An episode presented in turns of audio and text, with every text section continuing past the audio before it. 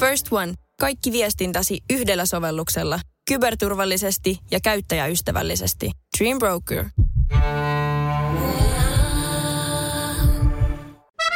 Cafe Ole. Kahvihetkiä maailmalla. Hei Helena. Moi.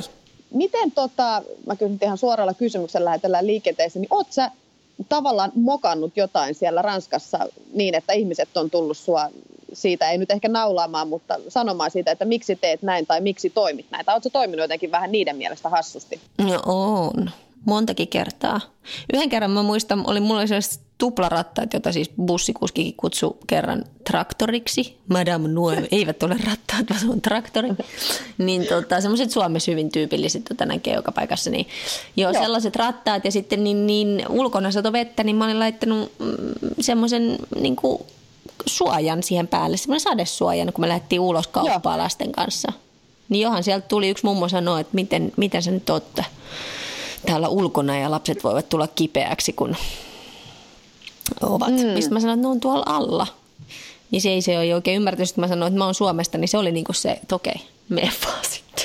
sitten se on, sit se on fine. Mulla on ehkä vähän samantyyppinen kokemus kuin tuossa meidän haastateltava, joka nousi tämän, tai niin kuin otsikoihinkin näissä iltalehdessä. Eli, eli, eli mulle kävi niin, että me oltiin tota, ajamassa autolla ja me oltiin siihen tota, parkkerattiin autokadulle ja huomattiin, että siinä onkin heti pari tuollaista kahvilan tuolia siinä pihalla. Mä ajattelin, että jätetään auto siihen käyntiin ja käydään siinä nopeasti kahvilla. Siis niin, että mä pystyin siitä kahvilan pöydästä koskemaan niin kuin auton oveen. Niin siihen meni ehkä semmoinen niin kuin, mitäs mä sanoisin, puolitoista minuuttia, kaksi minuuttia, niin siinä oli tota, paikallinen tämmöinen poliisi sitten parveli heti sen auton niin kuin ympärillä ja kyseli, että mit, mitä nämä huutelet, kenen auto tämä on. Ja täällä on lapsia autossa ja lapset siis nukkuu tyytyväisenä takapenkillä, niin mulle kävi tällainen, mutta se onneksi tilanne sitten meni ohi niin kuin hyvin nopeasti, mutta se oli, mä vaan ihmettelin sitä niin kuin niinkin nopeaa toimintaa että siihen tuli välittömästi paikalle ihmisiä.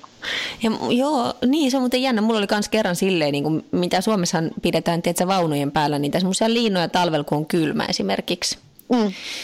No, no No kerran sitten me oltiin täällä, oli aika viileä joku syyskeli ja me oltiin kahvilassa, ei ravintolassa ja mun lapsi nukkui ja se oli siinä vaunuissa ja tota, sitten oli vetänyt semmoisen liinan vähän niin kuin sen pään työntänyt, se usein veti, laitoi pään sinne liinan alle, niin sitten yksi mummo tuli ja sanoi, että onneksi minä olen täällä paikalla, muuten, muuten tämäkin lapsi olisi menehtynyt.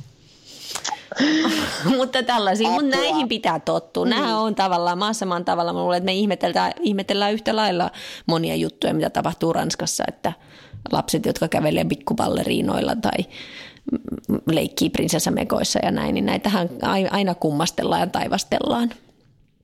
Kyllä. Tässä niin kuin Jonin seuraavassa niin kuin vierailustamme podcastiin, niin tässä yhdistyy hauskasti niin kuin perua ja omavaraisuutta ja leffaa ja stand-upia, niin tämä on kyllä tota, Tämä oli tämmöinen, kyllä. Tämä, siis tämä, on, tämä oli mun mielestä hauska keskustelu. Tosiaan aloitettiin näistä lapsista, mutta todellakin päädyttiin sinne perun sademetsiin saakka. Että, että välillä näinkin, että kyllä täällä ulkomailta löytyy suomalaisia, joissa on, joilla tarinoita riittää. Sen mä voisin sanoa. Kyllä. Eli, eli tänään me soitellaan Helenan kulmille Ranskaa, mutta linjalla on myös Helenan lisäksi Joni. Moi! Terve! Missä tota, sä asustelet ja kenen kanssa? Mä asus, asun mun avovaimon kanssa täällä, täällä pienemmässä kylässä, tunti Pariisista junalla, tämmöinen Ethampes kylä, ja me ollaan oltu täällä nyt tää, niin tammikuussa lähtien.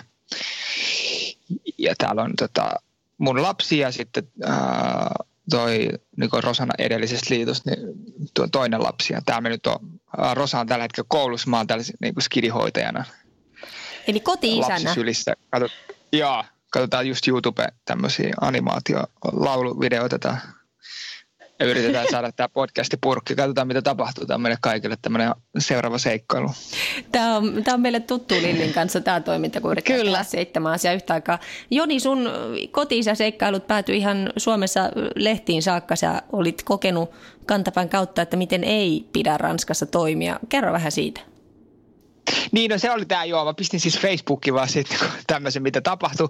Ja sitten Iltalehden toimittaja soitti siitä. Ja mä vähän vielä maustoin sitä videoa vaan sen takia, että mä saan mun leffalle ilmasta promoa. Ja sitten siellä oli sitten tuhat ihmiset, jotka huusivat, että mä oon paska isä ja tälleen. Että se meni vähän, vähän pipariksi. Että se ei ollut ihan niin paha se tilanne, miltä se näytti siinä lehdessä. Että se oli semmoinen puistokahvila, missä ei ollut mitään vaaraa eikä mitään muutakaan. Mutta se nyt oli tolleen. Mut... Ja keissi oli siis, että sä jätit lapsen nukkumaan, kun kävit kahvilla. Oliko se näin ulos? Joo, joo, just. Mm, niin kuin ja tilanne eskaloitui virkavaltaan vai miten pitkälle tämä meni? Joo, siis se, me, joo, kyllä siellä tuli sitten, se, se poliisi oli niinku siellä paikalla, että sitä ei mitenkään silleen soitettu, että se, se, sitä mä vähän maustoin siinä lehtijutussa. Mutta sitten se rupesi kyselemään papereita ja silleen, eihän mulla ollut mitään papereita, kun me oltiin vaan niin, niin ulkona hengailemassa, niin sitten se muodostui vähän oudoksi, kun mä sanoin, että mä en oikeasti tiedä, missä lapsi äiti on ja tälleen näin. Niin. Mutta sitten mä vaan lähdin, mulla on aika huono ranska, niin sitten mä vaan lähdin menee siitä ja sitten ne vaan jäi, niinku, ei ne, ei ne oikeastaan voinut tehdä mitään. Sitten niin me vaan lähdettiin menee siinä. Mä maksoin kahvin tai cappuccino ja lähdin, lähdin siitä menee. Mutta silleen, että kyllä, kyllä siinä vähän hermo meni sit, kun varsinkaan täällä niin kun ei kukaan puhu englantia. Sitten kun yrittää jotain tuommoista tilannetta selvittää, niin ei siitä tullut mitään. Niin sitten tota, sit vaan Google Translationin kanssa siihen jotain yksinkertaisia sanoja yrittää, mutta kun sehän, se, siihenkin välillä kirjoittaa jotain, niin se muodostaa ihan sekopäisiä lauseita se Google Translationin. Semmoinen on kuulemma, se, semmoinen on kuulemma semmoinen appsi mun ystäväni, joka on espanjalainen sairaanhoitaja, toimii täällä Ranskassa, niin hän kertoi käyttävänsä, kun heillä on paljon asiakkaita tällä alueella, jotka ei puhu laisinkaan ranskaa eikä myöskään espanjaa, niin hän tota, käyttää tämmöistä äänitunnistetta, eli hän puhuu siihen ranskaksi, että se kääntää automaattisesti sen toisen ihmisen kielelle. Sun kannattaisi ah, ehkä hyödyntää tämmöinen. Tämä, mm. mm, tämä kuulemma toimii no jopa niin kuin sairaalaympyröissä, eli silloin kun oikeasti ei ole mitään okay. yhteistä kieltä. No niin, kuulostaa, kuulostaa hyvältä. Miten sä oot, tota, Joni, päässyt siis Suomesta Ranskaan? Etkö sä Suomesta sinne lähtenyt? Mä oon Suomesta lähtenyt, joo, ja tota, tämän, me lähet, lähdettiin tänne opiskelemaan tämmöinen kuuluisa komediakoulu kuin Philip Gallier, joka tota, opettaa täällä ja opettanut monta kymmentä vuotta tämmöistä tota, komediaa, fyysistä komediaa, clowneria ja tuommoisia muita sen alamuotoja, niin tota, me ollaan molemmat tuosta kiinnostuneita tuosta teatterialasta, varsinkin tuosta fyysisestä teatterista, niin me lähdettiin tänne, plus tuo tukee sitten tuota mun seuraava leffaprojekti, mikä on tuommoinen komedia ja vähän tuommoista hahmokomiikkaa, niin tota, me sitten haen täältä vähän tukea siihen. Että ollaan täällä niinku opiskelemassa kuinka, tällä hetkellä. Kuinka kauan meinaatte Ranskassa olla? No, me, me oltiin, lähdettiin tammikuussa, tullaan huhtikuun jossain vaiheessa. Katsotaan vähän. Mä, meidän piti olla kauempaa, mutta sitten kun toi, nyt tuli kuvaukset tuohon kesäalkuun ja kesälle, niin tota, tämä pitää lähteä aikaisemmin menee. Mutta sille sitten en tiedä, tuossa oli jotain puhetta, että tultaisiin sitten tänne takaisin, mutta aika näyttää sitten, että mitä tapahtuu. Eli sä oot niin kuin siviilielämässä siis stand-up-koomikko, näin me ollaan kuultu ja luettu. Kyllä, joo, Suomessa. Mitä se käytännössä pitää Vähän sisällään? Mitä kaikkea sä niin teet? No siis mä keikkailen, siis Suomessa enimmäkseen stand-up-klubilla on mä jotain ulkomaillakin keikkoja tehnyt, mutta enimmäkseen niin leipä tulee sieltä Suomesta tällä hetkellä. Eli Suomessa on paljon stand-up-klubeja, mitkä on ravintolan nurkkaan perustettu semmoinen klubi, missä usein niin kuin muut koomikot pyytää muita koomikoita esiintyä ja sitten siinä järjestetään, vähän niin kuin joku jatsklubi järjestettäisiin sille ja sitten siellä on yleensä kolme koomikkoa yhdessä illassa ja illan MC eli isäntä ja sitten vedetään semmoinen maksimissa kaksi tuntia läppää ja sitten lähdetään himaan tämä on niin pähkinänkuoressa, mitä tapahtuu. Nyt kun kuuntelee näitä sun kasvatusmetodikokemuksia Ranskasta, niin luuletko, että näistä tulee seuraavia osia sun, sun showhun? Ky- kyllä voi olla, joo. joo. Ja mä tein myös omaa podcastia, että kyllä mä siellä sitä aina jauhaan, että mitä kaikki on tapahtunut. Ainakin saa podcast-materiaali. Miltä on tuntunut sitten tämmöinen nyt vaihtoehtoinen koti-isän rooli, niin kun, oletko kokenut sen omaksi niin tämmönen, vai onko se, ollut, onko se ollut miellyttävää ja miten, miten sä koet, että Ranskassa on se otettu vastaan? Oletko sitä huomannut? No kyllä mä oon sen huomannut, niin kuin, että kyllä jotenkin, että jos hengailee niin kuin, ettei äiti ole kuvioissa silleen, että, on, että mä oon kahdestaan esimerkiksi tonkaan, niin kyllä, no, kyllä mä jotenkin, tun, jotenkin tunnistan, niin kuin, että ihmiset jotenkin jotenkin, että se ei ole ehkä täällä, en tiedä, mä niin paljon tiedä, mun mielestä se ei ole niin yleistä niin päivisin niin isi hengaskidin kanssa tuo puistossa. Tai ainakaan siihen mä nyt niin kuin, jotenkin siitä on tullut vähän semmoista kommenttia. Ei mitään pahaa, mutta vaan semmoista ihmettelyä ja kysymyksiä, että mikä meininki ja tälleen näin. Ja mutta olen tuossa sit Suomessa niin hoitanut näitä, tätä näin, että ei tässä nyt silleen mitään uutta mulle ole. Mä haluaisin kysellä vielä tästä, koska mulla on vähän kuultu juttua, että sulla on mökki jossain päin, mutta se ei tarvitse olla ihan Saimaan rannalla. Missä se on? Joo, no se on sitten tämmöinen mun exit-kyltti, tämmöinen hätäuloskäynti, että jos systeemi jotenkin kosahtaa, niin mulla on siellä viidakko, viidakko semmoinen, tota, eli pohjois perussa Amazonin altaalla, niin tota, Napo-joen varrella, niin semmoisessa omavaraisessa kylässä, missä asuu 200 ihmistä. Niin mulla on siellä semmoinen mökki, minkä mä oon muutama vuosi sitten sinne kyhännyt näiden kyläläisten kanssa. Miksi? Ja se on sitten semmoinen, No se, no, no, niin kuin mä äsken selitin, että, se, että kun siellä kuitenkin on mahdollista elää ilman rahaa, niin sitten jos jotenkin silleen tulee semmoinen, että hanat menee kiinni, niin sitten mä ainakin lähden sinne. Tai silleen, jos tyttäristä tulee strippari, niin siellä ei ole ainakaan tolppia, niin lähdetään sitten semmoinen niin vaihtoehto vaihtoehto. Mä, jätin, mä oon kotoisin Vantaalta, mä aina tykännyt, mulla on joku tietysti sellainen pakosuunnitelma, että jos joku kosahtaa, niin mä pääsen jonnekin. Niin se on semmoinen. Mutta sehän oli ihan niinku muutenkin silleen, miten mä pääsin sinne, niin tota, mä, siis mulla on, mä tykkään kyllä tuolla luontomatkustella ja sitten mä menin sinne Peruun, siellä hengailin ja sitten tota, mulla oli semmoinen oma opas sit viidekossa ja sitten mä siellä pyörin, me oltiin enemmän vähän missä muitakin turisteja ja sitten mä jotenkin pyysin, että että pystyisikö mennä jotenkin syvemmälle metsään, että, että jotenkin alkuperäisempään miljööseen. Niin sitten se veisi mun sen kotikylään, eli tämän oppaan kotikylään, minne sitten oli tuommoinen pikaveneellä neljä tuntia vuorokausi sitten hitalla veneellä, niin, tota, niin se oli sitten semmoinen, missä ei ollut niinku muita turisteja ja sitten siellä oli niinku just tämä oma varasuus ja muutenkin vähän erilainen rytmi. Niin sitten mä ihastuin siihen meininkiin ja sitten siellä oli tota, semmoinen alue niinku raivattu sitten mä kysyin, että niissä vähän siellä metsän puolella. Ja mä kysyin, että mikä meininki tässä. Ja sitten se opas sanoi, että, että, että, että mun vanhemmat halusivat siihen rakentaa, mutta ei enää jaksa. Ja sitten mä sanoin, että pitäisikö meidän rakentaa. Sitten se oli silleen, okei, okay, hyvä. Mä ku... ja rakennetaan vaan. Ja ei, ei tarvinnut mitään lupia kysyä eikä mitään. Et sit, sinne vaan kyhättiin sitten semmoinen. Siellä on, mun nettisivulla on kuvakin siitä, siitä pikkumökistä. On siinä Miten? sen tässä niin. seinä ja katto. Miten tota, käyt sä siellä vai onko tämä semmoinen niin kuin pelkästään exit-kylttinä käytetty? Kyllä mä käyn siellä, joo. Ja sitten mulla on yksi toinen leffaprojekti, semmoinen kuin Kolibri, mitä mä itse asiassa eilen oli Deadlinesin käsikirjoituksessa, minkä mä palautin sitten sen elokuvasäätiön. Niin, tota, niin, se käsittelee semmoista, että siellä on niinku tämmöinen 15-vuotias teini, mikä siellä on oikeastikin, ja sitten silloin niin tämmöinen niin halu päästä niin sieltä ää, viidakkokylästä pois, niin opiskelee paremmin tai näin. Ja sitten mä huomasin, että siinä on niinku draaman ainekset, niinku, että, että siellä on niinku täydellinen paratiisi, että siellä on luomuruokaa sataprosenttisesti koko aika eikä niinku mitään hätää. Mutta jos sulla on niinku tavoitteet muualla, niin se tuntuu vankilalta.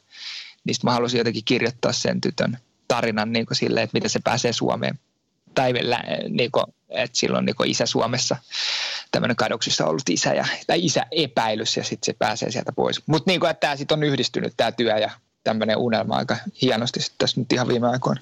Se kuulostaa tosi mielenkiintoisesti. Toi just mitä sä sanoit siitä, että, se, että, että jos sulla on tavoitteet muualla, niin, niin tota, se tuntuu vankilalta. Nyt kun kuuntelee teidänkin elämää, te olette siellä Pariisin kupeessa niin kuin kehittämässä omaa uraanne tietenkin ja, ja sitten on, sit sun kuitenkin on mielessä se, että ehkä asiat voisi olla toisinkin. Miten sä niin kuin, Miten sä näet tämän nykymaailman menon? Onko sun mielestä, voisit sä itse kuvitella asuva siellä perussa? Joo, sinnehän pitäisi paperit hommaa sitten, se on aika monimutkainen juttu, sinne oikeasti muuttaisi, mutta se vaihtoehto on, että menee ilman papereita ja, ja se mahdollisuus siinä on, jos sinne viidakkoon menee, eihän siellä kukaan mitään kysele. Ja tota, no siis se, siis se, se ongelma, niin kuin miten, miten ihmiset jotenkin ihan niin kuin lapsesta asti kasvatetaan, on ajatella, niin kuin, että on jonkun maalainen, jonkun lipun alla ja kaikki urheilu, kaikki tämmöinen, niin kuin, tämmöinen nationalistinen toiminta niin perustuu siihen, että idefintio, identifioidutaan niin johonkin tämmöiseen maahan. Niin mun mielestä se on niin väärä ajatus silleen, että sun, niin koko, koko maapallo pitäisi olla sun koti eikä mikään tämmöinen kuvitteellinen aluevaltaus niin valtiot. Et jotenkin sen, sen oivaltaminen niin kuin, niin kuin ainakin helpottaa semmoista niin pelkoa siitä, niin kuin, että mitä jos voisi asua jossain muualla tai matkustaa enemmän.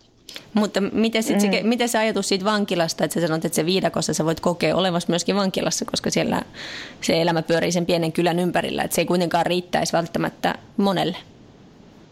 Niin, se on sitten taas niin se, mikä meidän länsimaalaisilla on ja jollain muillakin, jos on rikas jossain maassa, niin se käsittämätön mahdollisuus, että on oikeasti mahdollista lentää toiseen maahan ja rakentaa sinne jotain. Niin miten se tuo, se tuo vastuuta ja sitä, että sitä mun mielestä sitä, että sulla on se mahdollisuus, niin sitä kannattaa kyllä käyttää hyväksi, koska se on nyt annettu ja järjestelmä on tälleen, vaikka se on vähän järjetön, niin mun mielestä se niin kuin melkein jopa velvoittaa niin kuin matkustamaan ja ottaa selville, mitä muualla on. Toi, toi kuulostaa ihan näppärältä. Miten tota, sulle tämä omavaraisuus, niin kuin, mitä, mitä se sulle merkitsee? No tietenkin sitä, niin kuin, että kaikki aina puhuu siitä, niin kuin, että se raha on sitten se syy, miksei esimerkiksi muuta jonnekin tai lähde, lähde reissuun.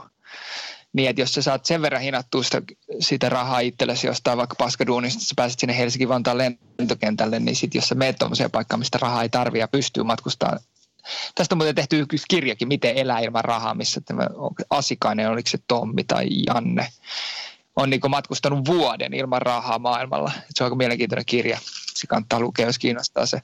Niin, että se raha, ei, että se raha on väline, niin millä tavalla voi matkustaa, mutta se ei ole kuitenkaan se, mikä estää sen matkustamisen, jos vaan tietää, niin kuin, että miten, miten niin kuin, jotenkin laajemmin käyttää sitä, niitä mahdollisuuksia, mitä mm, ihmiset ja ympäristö antaa. Nyt te hyödynnätte sitä mahdollisuutta sillä, että olette muuttanut hetkeksi niin kuin Pariisin lähistölle, niin miten te sitten taloudellisesti, miten semmoinen on mahdollista tuommoinen irtiotto niin sanotusti tai opiskelu pätkällä perheelliselle? No sitten tietenkin me laitoin, laitettiin meidän kämppävuokralle, että se tietenkin auttaa sitten. Ja sitten mä myin mun auton, tietenkin tuommoista pientä omaisuutta, mitä kertyy, niin se on niinku sitten niinku, niinku, varsinkin tuommoinen auto, niin se on aika helposti myytävissä, niin niin en mä, en mä niin sit jaksa edes ajatella, että mitä sitten, kun mä tuun takaisin, että mähän tarvin autoa. Että mä sitten ostan sitten jonkun auton tai en osta, mutta niin kuin, että, että kaikki tavara ja materia on vaan semmoista niin kuin välinettä, että ei eh, yrittää. Että jos huomaa, että johonkin kiintyy esimerkiksi johonkin niin tuommoiseen, että vitsi mä tykkään niin paljon siitä autosta, mä en halus myydä sitä, niin se on jotenkin, pitäisi muistaa, että se on jotenkin silleen väärä tie, niin kuin,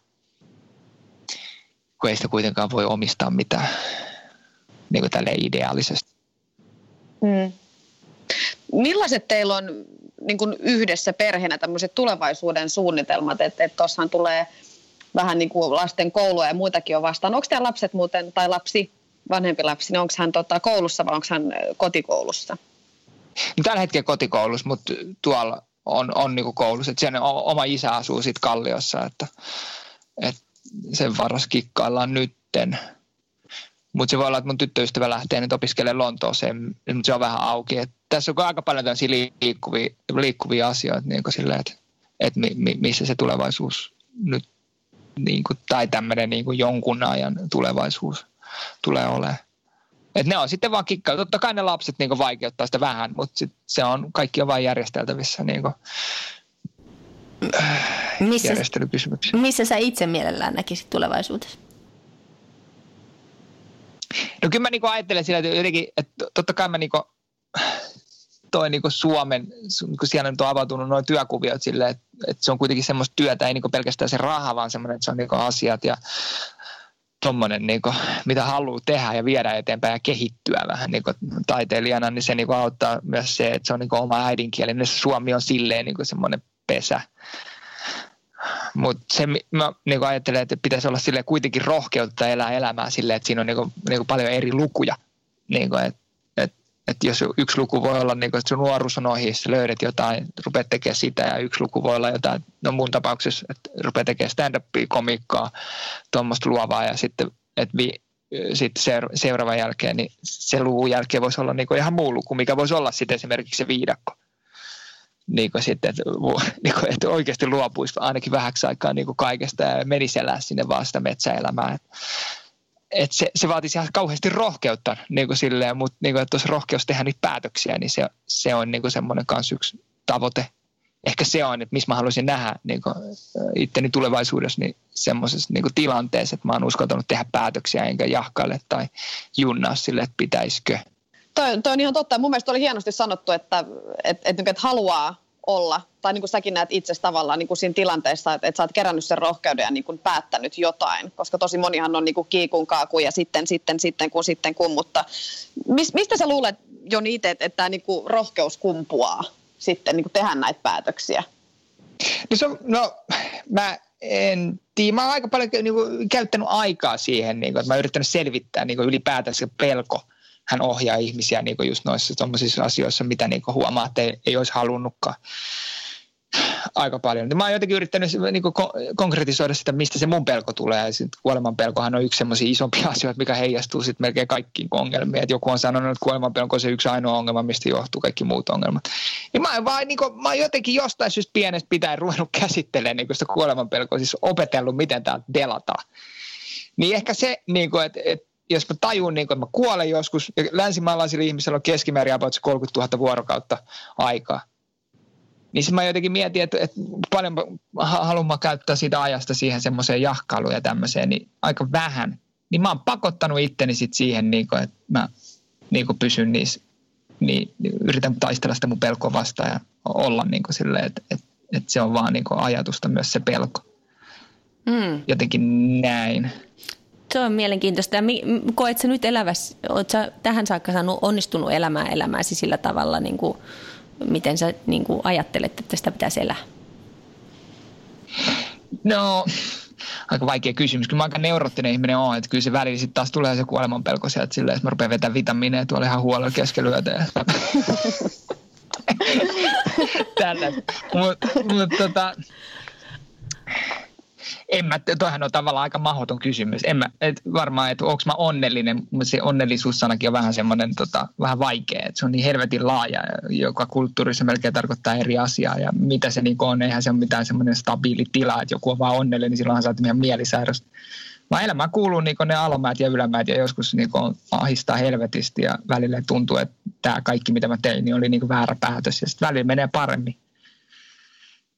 Et että varmaan semmoinen niin kuin, että jos ajattelee jotain asioita sille ja yrittää saada sen puhtaan vastauksen, niin kyllä se pitää käydä sen likatunkion kautta, että ei, niin kuin, että ei, ei mitään hyvää kasva semmoiselle täydelliselle viheriölle, vaan myös semmoiselle mylleretylle maaperälle, mm. missä niin on kaikki ainekset. Mitä tota, mä haluaisin kysyä, tai niin kuin, että, että minkälaisia niin kuin konkreettisia niin kuin neuvoja antaisit ihmisille – tai niin kuin, jotka haluaa esimerkiksi asua just osan aikaa pois Suomesta, tai et, mitkä olisi niin kuin hyvät tietää, jotain neuvoja. Jotka, jotka jahkailee. niin, juurikin näin. No, varmaan niin ylipäätänsä niin ottaa ihan konkreettisesti selville, paljon se oikeasti tarvisi sitä rahaa. Niin kuin, että raha nyt on se väline, millä tässä eletään, niin se, se pitäisi niin jotenkin hoitaa niin kuin silleen, niin kuin, että sit sä et tarvitse niin kuin, niin kuin vuodeksi sitä rahaa, mutta niin kuin vähäksi aikaa, niin kuin, että sopeudut. Sanotaan, että kolme kuukautta menee, niin ihminen sopeutuu täysin uuteen ympäristöön, niin kuin vaikka olisit koditon. Niin kuin, että, ja sitten kun sä oot Suomesta, käsittääkseni suomalaiset puhuu, kuuntelee tätä, kun me puhutaan suomea, niin silleen, että sulla on kuitenkin aika helvetin helppo niin kuin tulla takaisin.